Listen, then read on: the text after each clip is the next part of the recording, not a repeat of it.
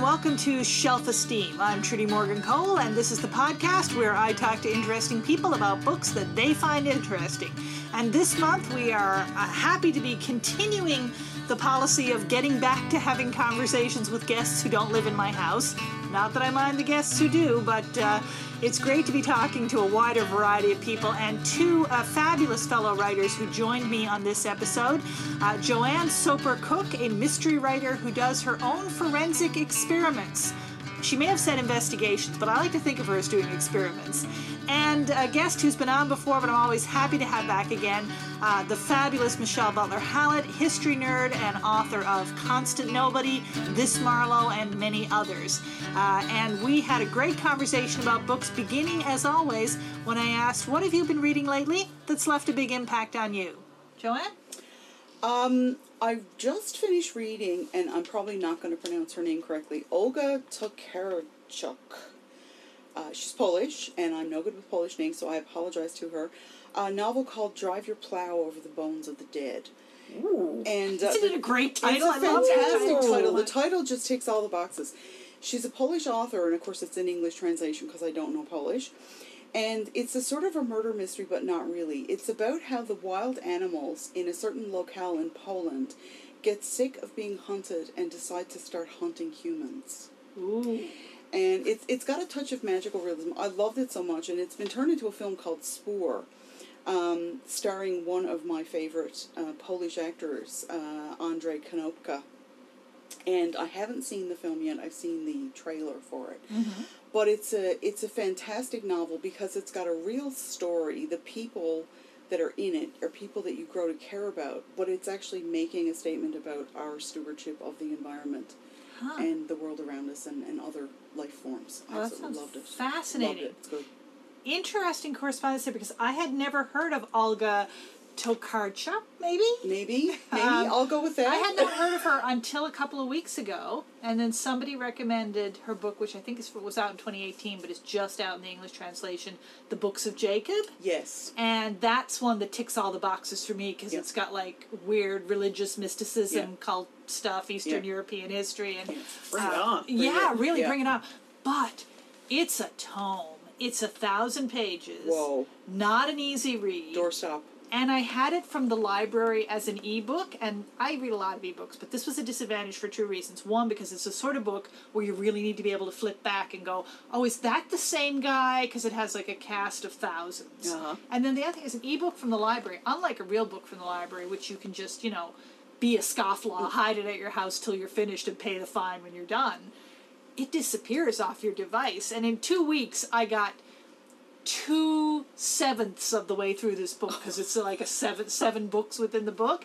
Oh so I and so I then I had to put a hold on it again because a lot Yeah. of people want it. So I, I'm going to be reading that in segments as it Yeah. reappears at the library. But it's fascinating. She Yeah. is such a fascinating writer. She is. She's so good. Yeah. I gotta check this out. Oh yeah, I yeah. Books of Jacob. I definitely thought of you as one of the people who. I bet Michelle would like this book. okay. So it was really interesting to see her other book turn up as, as as the one that you had read. Yeah. I don't know anything. Didn't know anything about that one, but I love the the title "Drive Your Plow Over the Bones of the Dead." It's Yeah. just such a Yeah. such a great title. It is. Yeah, Michelle, what have you been reading lately?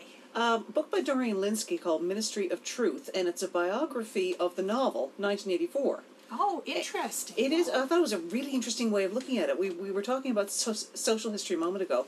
He spends the first half of the book um, putting Orwell into his, in, uh, um, looking at Orwell and his life and his social context, reasons why he changed his name, what was going on, how the war influenced him as, as through his war diaries. Uh huh. Um, not really a potted biography of Orwell, as much as just just way more context of his life. And the second half of the book is about how the novel has been received over the decades, Right. and how um, uh, how people are using Orwellian and Mm. Big Brother and, and all- and all the rest of it. And it's uh, it was really good. Oh, I I bet. bet. I bet it was yeah, good. and it's so interesting now how everybody like 1984 or Orwellian is everyone's go-to for anything they don't like. Pretty the much, yeah. government does. Which And, and I've, I've I've never come across anybody trying to write a biography of a book before. I thought That it is was a really interesting. That cool is way of, of fascinating. looking at it. Yeah. I've I've the one book I've read that's sort of like that, but it's not really a biography of the book. It's a memoir of a book um, is the book. I think it's called My Life in Middlemarch, Mm-hmm. which is the author writing about. And I can't remember the author's name now. Writing about how she keeps coming back to George Eliot's Middlemarch at different points in her life. Oh, cool. And and at what it's meant to her at different times. So I thought that that's an interesting approach, but it's still not quite the same as a biography of a book. Yeah. That is really interesting. That is really interesting. Yeah. Very cool. Um, what's a book that has had a big influence on you over time, over the years? Maybe been like a a big, uh, I guess, one of the books of your life.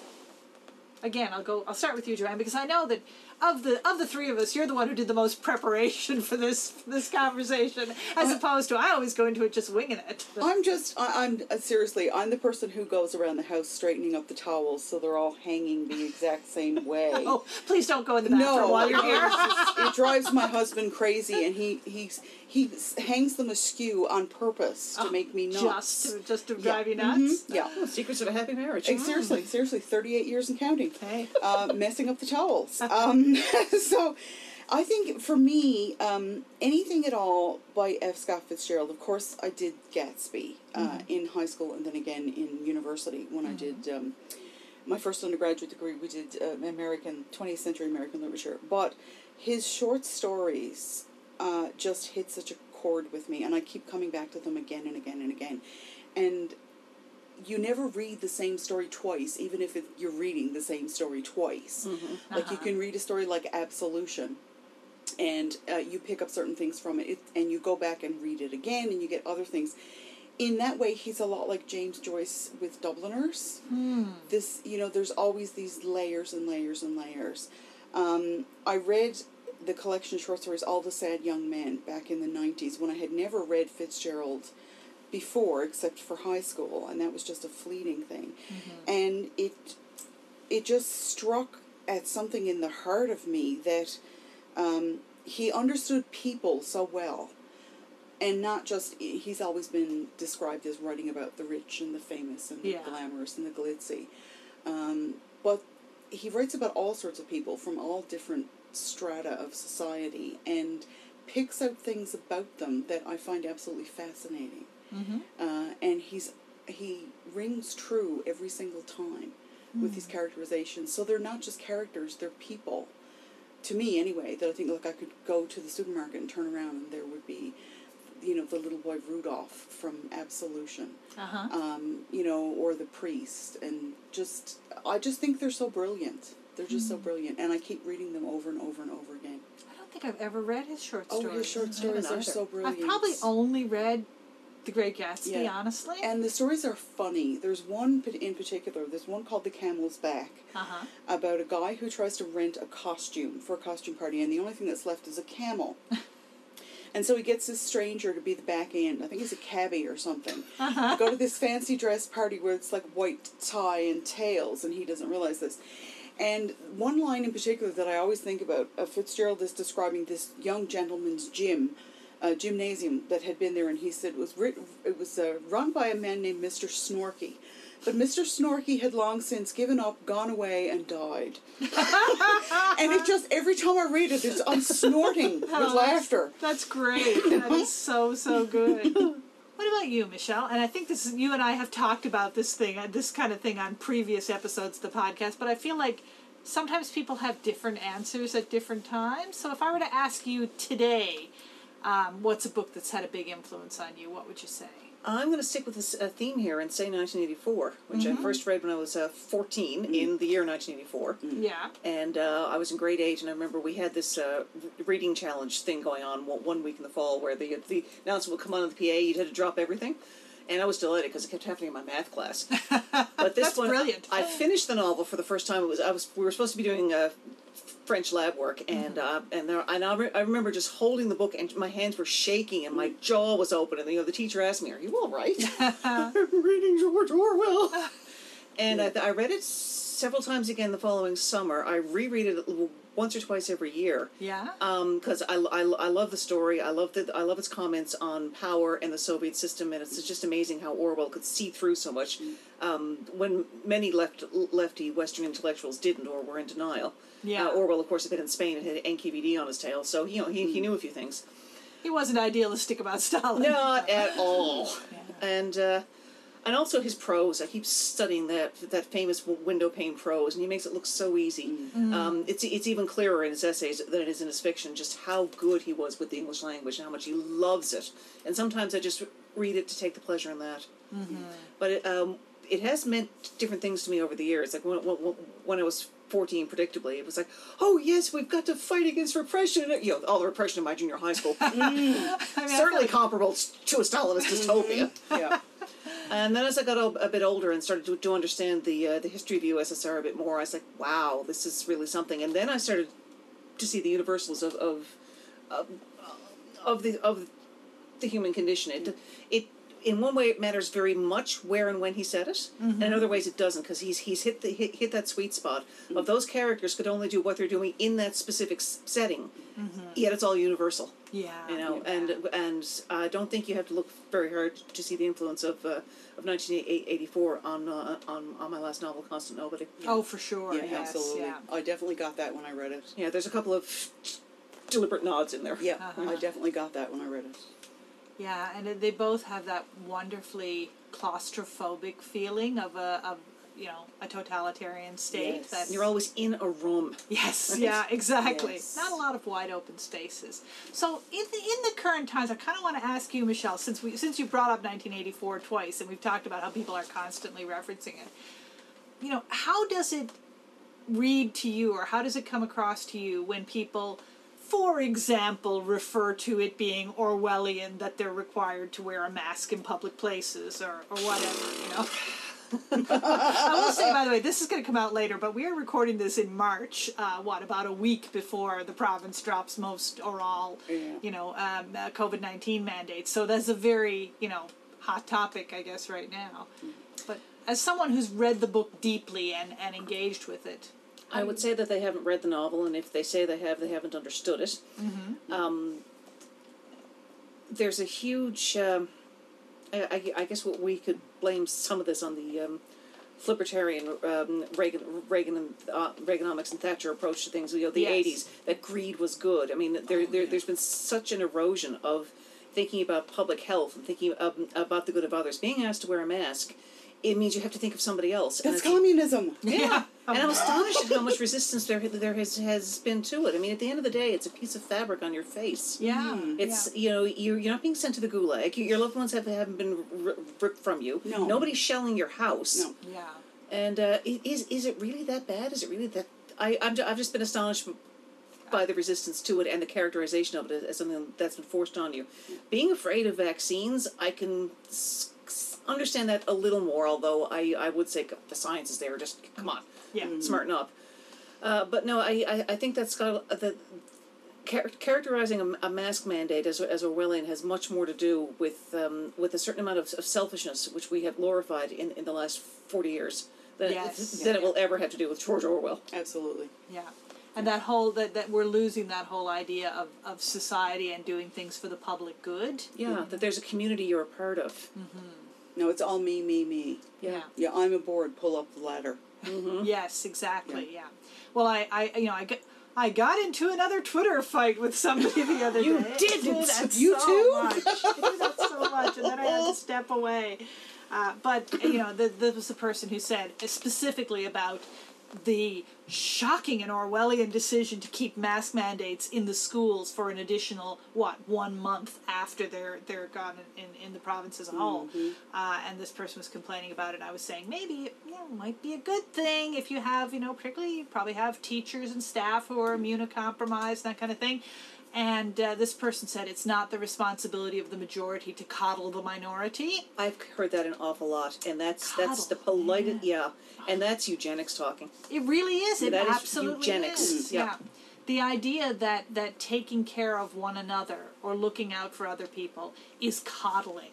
Just, Yeah. Wow. Yeah. Yeah, that's that's been an ugly time. I um, um my mental health has taken a real knock Yeah. since the pandemic began, Mm-hmm. precisely because of just how widespread eu- eu- eu- eugenics thought is. I Absolutely. I was obviously very naive, but I had no idea that so many people considered it common sense that you know um, the strong must go on, the weak will have to. Well, they can stay home. yeah. Mm. Oh my. Yes. Yeah. Yeah. Yeah, So- or just die. Yeah. But it's a mild variant. Yes, it's so mild. One All of these my- mild deaths that we've had. One of my students actually said to me, but it's not like people are dying from COVID. And I wanted to ask her, what planet is it that you're on? Because it's not this one. Yeah, I mean, six million recorded deaths. Never Recorded. mind how many unrecorded ones. Yes. And then, and then, you know, oh, but they were elderly or had underlying conditions. So it's okay to throw them under So the you've bus. just told me who you consider expendable. Yeah. Exactly. Exactly. And I and I get the feeling that people who are saying these things don't really know what they're saying. No, no, people are just repeating lines Yeah. that they've That heard. they've I think, heard, to a large extent. Yeah. And I, I, I think that, that taps in, in into something I've often called the arrogance of the healthy. That mm. unless you've been ill yourself or or you've watched somebody who's ill, it's really easy to just to just think that sickness doesn't matter. Exactly. Yeah. yeah. Because it's not going to happen to you. Yeah, Yeah, until it does. until it does. Which is a little bit of a digression from Orwell, but you know maybe not that much because I, I do think the whole the whole misuse of, of Orwell and uh, 1984 is just so telling about what people see as oppression. Mm-hmm.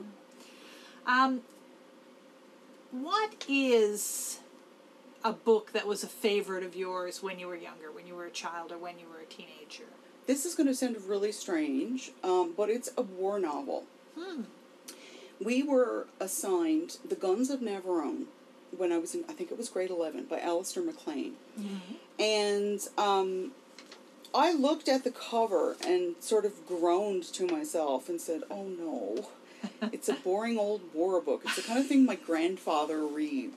Bang bang, manly stuff. manly Yes, stuff yeah and then um, i started reading it and i just fell in love with the characters Really? um, it's about a group of saboteurs who have to destroy a nazi gun emplacement in greece in order Uh-huh. to evacuate these allied soldiers who were stranded on an island and supposedly it's an unassailable position that no one can get in there to destroy these huge guns they're anti-aircraft guns um, and they send in this guy who is the best rock climber in the world from New Zealand. And um, they but they manage, you know, between the jigs and the reels to get in there and get the job done. And I loved that because who doesn't love a story where the good guys win? It is Yeah, nice that's once in that's a while. nice yeah. once in a while, you know. But the other thing I really loved about it was the characterization and the relationships between the men Mm-hmm. is is really what stayed with me. The mountain climber Keith Mallory, his name is in the book, is uh, best friends with um, a Greek, a colonel in the Greek army, whose entire family was slaughtered in the most horrific way imaginable by Nazis when Greece became occupied. Uh-huh. and um, you know these men kill people for a living. They're they're saboteurs. This is what they do. But there is such camaraderie and brother like sort of a, a I hesitate to say bromance and put a modern gloss on it but that's what it is. These guys have each other's backs. And there's another guy who's an American who, from what we can infer, seems to have been a doctor at some point. And the the relationships uh, and the vulnerabilities. It's really unusual because I've read quite a bit in this particular genre, and it's it's very rare to see them portrayed as actual people with uh, families that fell prey to the war and with vulnerabilities. And uh, you think, okay, this guy's the best mountain climber in the world, but you know he he's exhausted and and when things go wrong because he's in charge of the mission he blames himself in the most excoriating self uh, blame. And it's it's just really incredible. The book left such a, a an impression on me. And i go back periodically and read it. I have a couple different versions. I have a couple of audiobook versions and i periodically get the urge to go and read it again Uh-huh.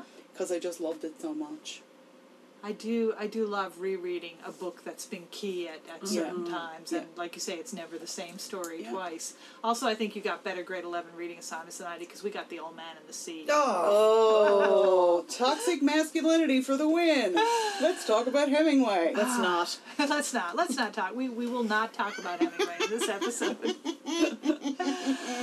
Uh, what about you, Michelle? What's a book that when you think back to, you know, sort of formative books or, or books of childhood or youth? I mean, you've already said 1984 you read when you were 14, so I guess that was a formative one from Certainly you, was. for you. Um, another one would be Harriet the Spy, which I read when I was about ten. Yes. And it was the quirkiest, apart from A Wrinkle in Time, it was the quirkiest book I'd ever read. That where the writer obviously respected the intelligence of her audience. Yes. And Harriet is not easy to like. She's actually a really complex character. Mm-hmm. And while I've, um, that's one I haven't reread in, ne- nearly as often as 1984. But I, I reread it in my 20s and again in my 30s and again about f- five years ago. And I was really struck by how negligent her parents are, how self-absorbed they are. Yeah. Uh, this this kid is wandering around breaking into people's houses to write in her journal. Uh, she, there's no consequences for that. The consequences for Harriet are when, are when her friends find her journal and find out what she's written about them. Uh, she's very blunt to the point of cruelty. Uh, but Harriet just thinks she's being honest. Yeah. Hmm. And and her nurse, Ole Golly, with with, with that amazing lesson. Sometimes you have to lie. Hmm. And when, when you're 10 years old and it's a, you know, you're a little girl guy like I was, and you're trying so hard to be good and get straight A's, and mm-hmm. sometimes I have to lie. I, that knocked me silly. What badge is that? Exactly. is that the Ole Golly badge? Can I put it next to my poultry farmer badge? Have we earned the badge for lying? I feel like Harriet could have grown up to be one of these people who wrote a tell-all memoir, and now nobody speaks to her anymore. So I have that experience often of reading memoirs and thinking, "This is fascinating," but is anyone she knows still speaking to her since she wrote this?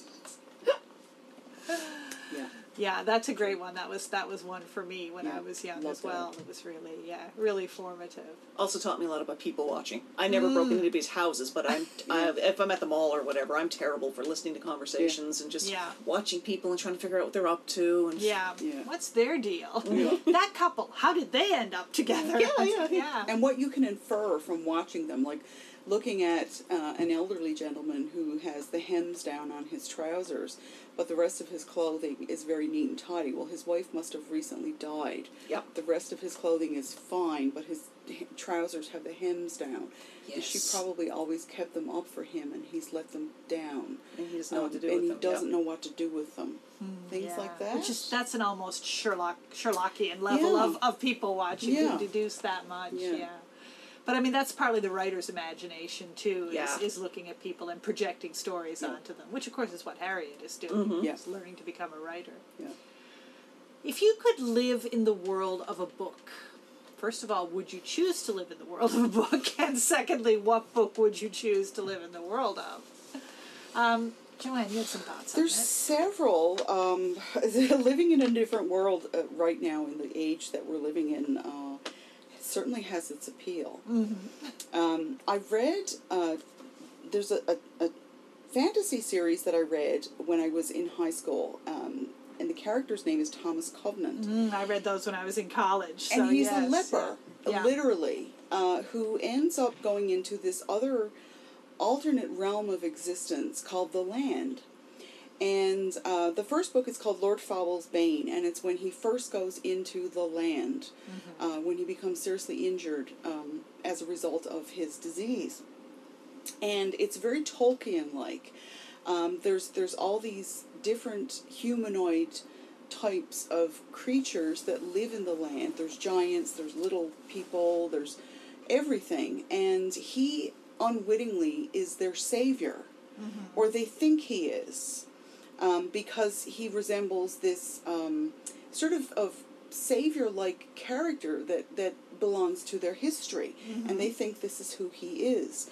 So he's required to do these things that are above and beyond him because he's generally a very selfish man. Yeah, he's kind of an asshole. He's an Thomas, asshole. Thomas Covenant is a fascinating yeah, character. he is, but he's an yeah. asshole. And he, he only thinks about himself. He's one of these I'm aboard, pull up the ladder guys. And all of a sudden, it's like, oh, you're the Messiah. Well, we have a list of things we need you to do here. and and the things that he encounters and, and the way reality moves in the land is completely different. It's it's like it's ruled by a completely different set of physics than life on Earth. Um, when I was about 14, 13, 14, I got really into the King Arthur stuff.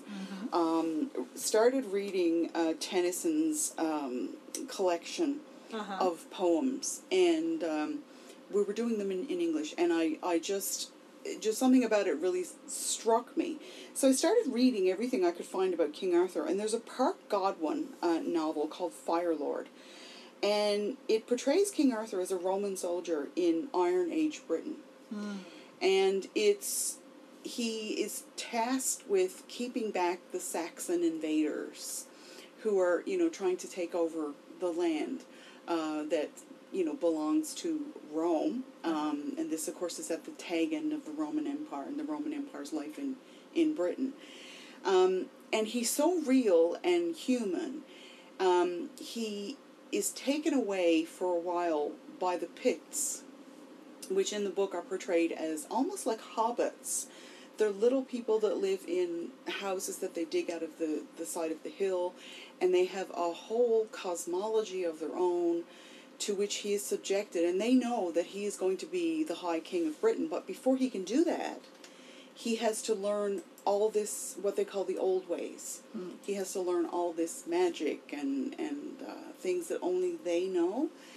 And it was it was dark and it was gritty because it was talking about war in Roman times. I mean, hacking and slashing, but at the same time, there's this wonderful magical aspect to it. But the relationships between the characters are quite real. Guinevere is yes, she's beautiful, um, but she's also a spoiled brat who ruins his life, and you know, and all these, and it was just so uh, true to life, but not any life that we would any you know recognize anymore.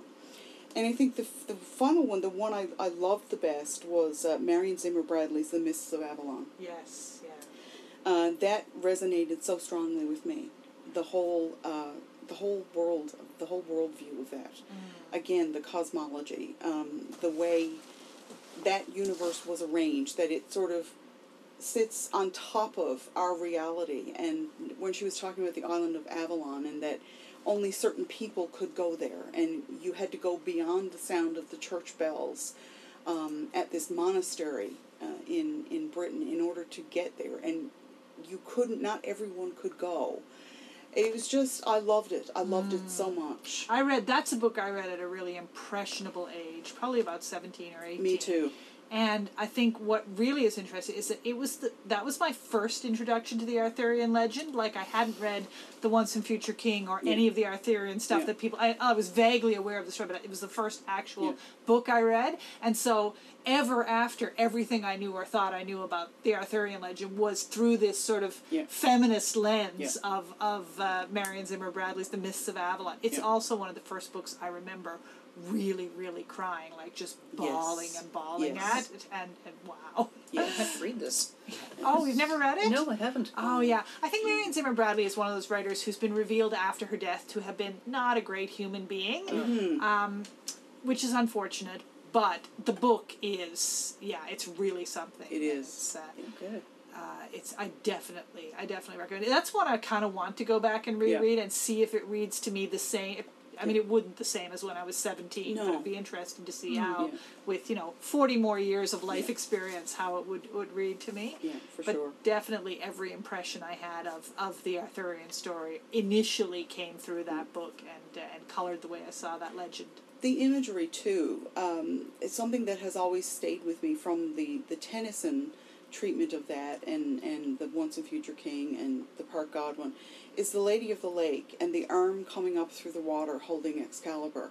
That always gives me shivers. Hmm. I just I I don't know why because it, it just the image of just this hand and and saying you know here is here's what you need and then when he dies Bedivere takes the sword back to the hmm. lake so it comes full circle um, yeah and it's just beautiful I really think my biggest problem is that I can't picture that beautiful image without thinking the Lady of the Lake, her arm clad in purest shimmering samite, held aloft on Excalibur. You can't go around calling yourself a king just because some watery tart lobbed a sword at you. So that Some is- moistened bean clubs don't. Yeah. I ruined everything. I would say my second exposure to the Arthurian legend was Monty Python Yeah, and the Holy Grail. yeah. And if anything, that covered it. That that that colored That it was my even first. more. yeah mm-hmm. I have a hard time taking it seriously, which is why I actually do want to read some Yeah, a serious, Yeah. serious takes on the legend. Well. I, I would recommend Marion Zimmer Bradley, but yeah, once once you've got the Holy Grail in your head, it's very hard. To, It's very there's hard to- parts of yeah. the legend that are very hard to take Yeah. seriously. Yeah. But it's interesting that whole question of because all of yours are either fantasy Mm-hmm. or sort of historical. That's so historical, it's legendary. And I like I love the idea of living in a fantasy world, but not at any of the points that the books I like are set because there's always like war and conflict and terrible things. There's Mm-hmm. a thing in um, in uh, C.S. Lewis's The Chronicles of Narnia, which of course I read as a kid, and towards the end, one of the characters from our world says to one of the Narnian characters, you know, there always seem to be terrible things happening, and they're like, no, you guys only come when there's terrible things happening, but in between there's hundreds of years, and he starts telling them all these mm. legends about these times of peace and plenty, and I'm like, that's, I would like to go there Yeah. then. I would like to go there when there's not an adventure and nobody needs me to come save Yeah. anything. Just want to go hang out in a beautiful fantasy world with naiads and dryads and you know all sorts of magical talking animals, but not have to save anyone. No, exactly. ideal. Exactly. Yeah. What about you, Michelle? Would you live in the world of a book if you could? I've been thinking about this, and the only one that really appeals to me is uh, is A Wrinkle in Time, because um, because Meg gets to do stuff in so many fantasy and and historical fiction. Of course, you can't escape the fact that as a girl, I wouldn't have gotten an education. Yeah. I wouldn't have been allowed to leave the house. It would, they would have had a pretty rotten time. Yeah. And um, I, if uh, I wouldn't mind uh, h- hanging out, hanging out with, with, the Murrays. Yeah, they're a great family. They are. They're a very loving family, and Mrs. Doctor Murray is taken just as, just as seriously as, as Mr. Doctor Murray. It's, it's, yeah. yeah. It's it's they're a really hopeful bunch, and they accept Charles Wallace, who I th- I think now would would probably be uh, considered neurodiverse. oh, definitely. yeah. yeah. Charles Wallace is definitely Yeah, they accept him for exactly the way the way he is and love him regardless. Like, mm-hmm. There's there's there's never any question of, of looking down on him or treating him as, as something separate, and and that family is bound together really strongly. And I, and I every time I reread A Wrinkle in Time, I, that's what I take away. This crowd love one another so much, mm. mm-hmm. right? And everything that that Meg is doing, even when she fools it up, it's out of love. Yes. Yeah, yeah. and she's facing her own fears and that amazing moment. Oh, I can't remember which Mrs. it, Mrs. Whatsit, I think, gives Meg the gift of her faults. Yeah. And she's furious. My faults. That's what's wrong with me. Blah blah blah blah blah. Uh, no, actually, your faults are what's going to save you. Yes. But, Meg has to learn that herself, and that's really reassuring when you're Yeah. 10, 11 years old and you're feeling all goofy in your puberty body, and Yes. you're a smart girl, but you're not taken seriously. Yeah, yeah. Yeah. And not unlike when you're feeling all goofy in your middle-aged postmenopausal body. Now yes. I could use my faults sometimes. when too. everything starts to slide down and you learn that gravity is not your friend. Yeah. Is there a book you wish you could get other people to read? And you're not allowed to say 1984 again. No more Orwell. I've used up all my Orwell for Oh, tonight. you're Orwell. You're Orwelled out. um, JoAnne, again, I'll, I'll, I'll go with you first. first I read, I came across this novel when I was about 13 um, by an author called Richard Ben Sapir. And the book is called The Far Arena. Hmm. And all my life I've been fascinated with ancient Rome. Mm-hmm. And the premise of this book is that an oil exploration company is drilling in the Arctic and they unearth a corpse that turns out to be an ancient Roman gladiator. Ooh. and he was sentenced to death for something i can't remember what exactly and he was marched into the arctic and uh, like way up in what now we would call scandinavia and left there to die and what happened was he froze um, but he is, he's kind of like in suspended animation so they bring him back and they thaw him out of this massive block of ice and they are able to reanimate him and he has to learn to live in the 20th century world. Oh, wow. And the first time he wanders outside and sees an airplane, he nearly loses his mind. There's I bet he does. It's flying overhead, and he just it's going. He thinks it's going to eat him. It's going to swoop down. He's never, you know, he's never Of course seen he this would. before. Mm-hmm. And um, the only person who can really communicate with him is a Catholic nun who speaks Latin with him. Mm. Ah, But her Latin is the Latin of the church, and his is like coarse, down and dirty street Latin, complete with all the swear words and uh, talking about his wife, whom he misses dearly and, and remembers the more uh, intimate, earthier moments with her, and his son. Um, but the level of detail about Rome is incredible, and the characterization of the gladiator as essentially an arena slave until you had fought enough successful battles that you could gain manumission. And this is what happened to him in his life. He was successful. He stayed alive in the arena long enough that he was given his freedom and um, set himself up in business and all this stuff. And, and towards the end of the book, she takes him to um, uh, where um Vesuvius erupted, Pompeii. She takes him to Pompeii, where the arena is still intact, and he shows her how he used to fight. And it's such a poignant moment, but it's so sad because that was his world and it's gone, and he can never go back. And he has to, you know, continue to live in this world that isn't his. Um, and, and the book sort of just leaves off. We're not told what happens to him, um, but that he's here now and he has to make the best of it. Yeah, and I, I just I absolutely loved it. The level of detail about ancient Rome was was just incredible, and how they were just everyday people uh, like everybody else. You know, their their kids went to school. They went and bought bread, and they they ate supper with Complained about taxes. They complained Yeah. about taxes. Somebody needed a new pair of shoes. My foot hurts. Uh, you know, and it was just so real. Um, and I've been fascinated with Rome ever since Oh yeah. fascinated with that period of Roman history ever since. I'm also fascinated with ancient Rome, and, Yeah. and there's actually a story from ancient Rome that I would love to write a novel about, but I don't know if I have the time or the mental energy to do the level of like deep dive into Yeah. Roman history that Yeah. that you would need to uh, to to be able to set a story there, but. Um, and now I'm looking at Michelle because in my mind, this is I, I think I've said this before. This is one of the things I admire so much about your writing. Is like you just pick. I'm gonna write a book about Soviet Russia. Yes. I'm gonna write a book about uh, Elizabethan England, and then you just like dive into this time and Yeah. place and learn everything about it, and it's, I'm very impressed with that. I am as well. Thank you. I'm amazed with what she does and the, the depth yeah. and the breadth of the research. Yeah, because it's not unusual for an author to go to that level of depth and breadth on one subject, and Yeah. that's your subject. Yeah. But to do it, you know, about so many different things, yeah. It's yeah. just it amazes It's the history nerd in me. I, I, Yeah. I, I love the research. I love fun. We were talking earlier about social history and the details of how everyday p- people lived, Mm-hmm. Yeah. like what you were talking about.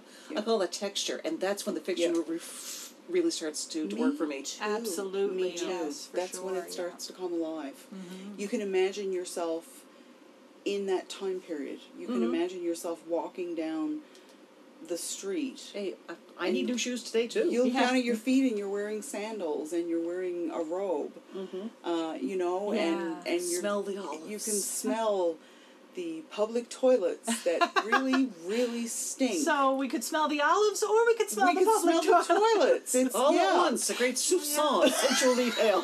But that's what that's what great historical fiction does, and all great fiction, but especially historical fiction because it takes you to Yeah. where you can never go, the past. Yeah. and Yeah. Mm-hmm. Smelling the olives and smelling the public toilets, and now I have a title for the episode. Olives and public toilets. the stink that was Rome. so maybe someday I will take that deep dive into Rome Yeah. and write the story I want to write about it. But uh, it's it's you know it's so much work to is. to do that. It you is. know It's a lot that of level of, of discovery and recreation about another another time and another culture. Oh, the dog is making herself heard Yes, from she outside. I hope. Jason hears her and lets her in. Michelle, is there a book that you wish you could get everybody to read? Um, I wouldn't try to force it on anybody, but I would encourage. I really, really encourage people. Yeah. Um, to read two different two different translations of Beowulf. Mm-hmm. Sh- Seamus Heaney's, which is beautiful and poignant and dignified and makes me cry buckets. Yes. Mm-hmm. And Maria Headley's. Yes, I've I heard bits of that when before she released it. She had Yeah. Oh. like people reading segments of it online, and ah, it was very. And she has written that in the absolute up to the minute current vernacular, and and that Wow. old English word what. Um, Yes. Um, I don't. I'm, I know I'm not saying it right. I don't know how Tolkien translated it. Uh, Heaney did it as so, which was perfect. We're starting a story. Headley is bro, Yes, and it's such a like a dude poem and and we're like we're, and the boasting scenes are hilarious because it's um. just a bunch of muscular guys saying my dick is bigger than yours. They're like I- Klingons or something. Yeah, I Yes, totally very, kill Kringle very like hand behind- Klingons, Yes, actually. yeah, yeah. they are. They're like Klingons. warrior cultures, Yeah. shame and honor. And. I got a whole new appreciation for Yeah. the story. Yeah. It's like mm. these guys are fun, and it made and the vernacular. I remember my, my, my husband was very doubtful. I said, "No, no, no! It's making them more human. Yeah. Mm, right? yeah. I can see these guys down at the bar. Yes, right? exactly. Yeah. Yeah. I'm having kind of that experience now reading Emily Wilson's translation of the Odyssey. Yes. Which is actually my first time reading through the Odyssey, and again, it's one of these that you know you pick up the story through being immersed in the culture. Yeah. Yeah. But it, when I started reading this translation, I was like, oh yeah, this is the one I want to sit down and read all the way through. Yeah. And that uh, that translation of Beowulf too is maybe that'll be my project next year, my classic literary project next year, because I think it's going to take me a while to get through the Odyssey. um, I always ask when writers are on the uh, on the podcast, as they often are. Well, nobody's been on the podcast often lately for the last year, but over the life of the podcast. But I always ask: Is there a particular writer or book um, that has been influential? Influential? That has been influential on you as a writer, and that could be like over your whole career, or is there a a book that was influential on you when you were working on a specific project or anything like that? The when I was writing the Inspector Raft series of Victorian mysteries, Victorian murder mysteries, um, Conan Doyle's Sherlock Holmes Of course. was yeah. what I went to um, for my, I guess I hate to say source material, but it was, it was the launching pad into the era of Jack the Ripper, and that whole uh, milieu, that whole worldview, because we think of the Victorian era as somewhat more modern than the eras that came before it, but in a lot of ways, in contrast to the 21st century, it's hopelessly backward. Um, you know, your husband wouldn't discuss money with you because as a woman, you couldn't possibly understand, or politics because you couldn't possibly understand because you were, you know, the Coventry Patmore poem, "The Angel in the, The House." Angel in the House, Ugh. yes. Um, and so that was was uh, something that that really influenced me. That made me want to write a detective in that era, not so much because of Holmes himself, but because of Inspector Lestrade. I always found him really interesting, and I always felt he was given short shrift in the books. And I wanted to write a Lestrade-like character who uh, was a smart detective, and uh, but who had all these uh, peccadillos and and failings, and of course. Um, the big one for me, uh, because the character is is homosexual in an era when this was illegal, um, is that whole Labouchere amendment, where uh, if you know you could well we know what happened to Oscar Wilde, Right. Yeah. so he has to live by necessity, closeted, deeply closeted. Um, and reading all about the attitudes towards sexuality in that era, and it was just you know at this at on the one side you had the Labouchere Amendment, but on the other side you had the proliferation of homosexual brothels and flagellation brothels and, and things like this. So that that uh, contrast was really really interesting. But the That's Sherlock. Holmes is where that all started. yeah. Yeah, that's where that all started. That's great. What a great jumping off place to Yeah. uh, to do Yeah. to, to do your own series. Yeah. What about you, Michelle? Any books that you think of from yourself as a writer as having been really influential? I'm going to say the collected short stories of Flannery O'Connor. Okay. The first one, the first one I read was a late encounter with the enemy. I was like 23 or something, and that one's almost a magic realism story. I was, I remember th- reading this, going, "What am I reading? This is brilliant!